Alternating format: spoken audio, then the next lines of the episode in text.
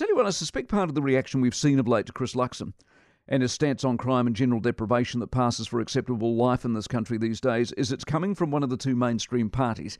You see, smaller parties are the domain of the more radical thinking. The Maori Party and their desire to run the country under their interpretation of what was signed off a couple of hundred years ago, or the Greens and their desire to destroy farming to save the world. The nutty stuff is at the fringes.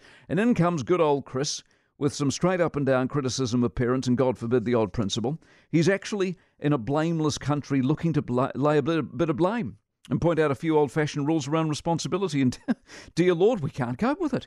Apart from anything, it's a living experiment, which is what this country is these days, of just how easily people's attitudes and outlooks can shift. Wasn't that long ago? Responsibility, whether it be that of a parent or any sort of community leader, teachers included, was something that was expected and aspired to. When we were a rock star economy, we were proud of it. We kept repeating it. We expected to do well. Being successful was a habit and in five short years we've let ourselves go. It's like we've dropped the diet. We've given up on the exercise. We've become flabby. And now that we're fat and lazy, we're now finding excuses as to why that's acceptable. Luxon rolls in, points out what a mess we look, and oh dear, oh dear, some of us aren't having it. The simple truth is one, the stats don't lie. The stats around crime and ram raids and imprisonment or violence, the stats around truancy or welfareism, they're all there.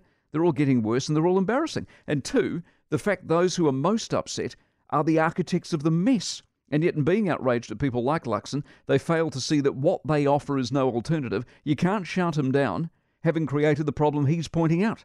Being a parent does actually involve you having to work, getting your kids to school, and participating in the real world. This isn't a shock. It isn't news. It isn't new. It's not anything radical, unless you've joined the opt out brigade, as promoted and paid for by this current government. It suits them to have you beholden.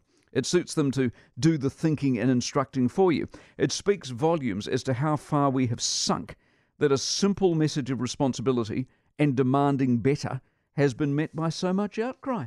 90% of parenting is just thinking about when you can have a break.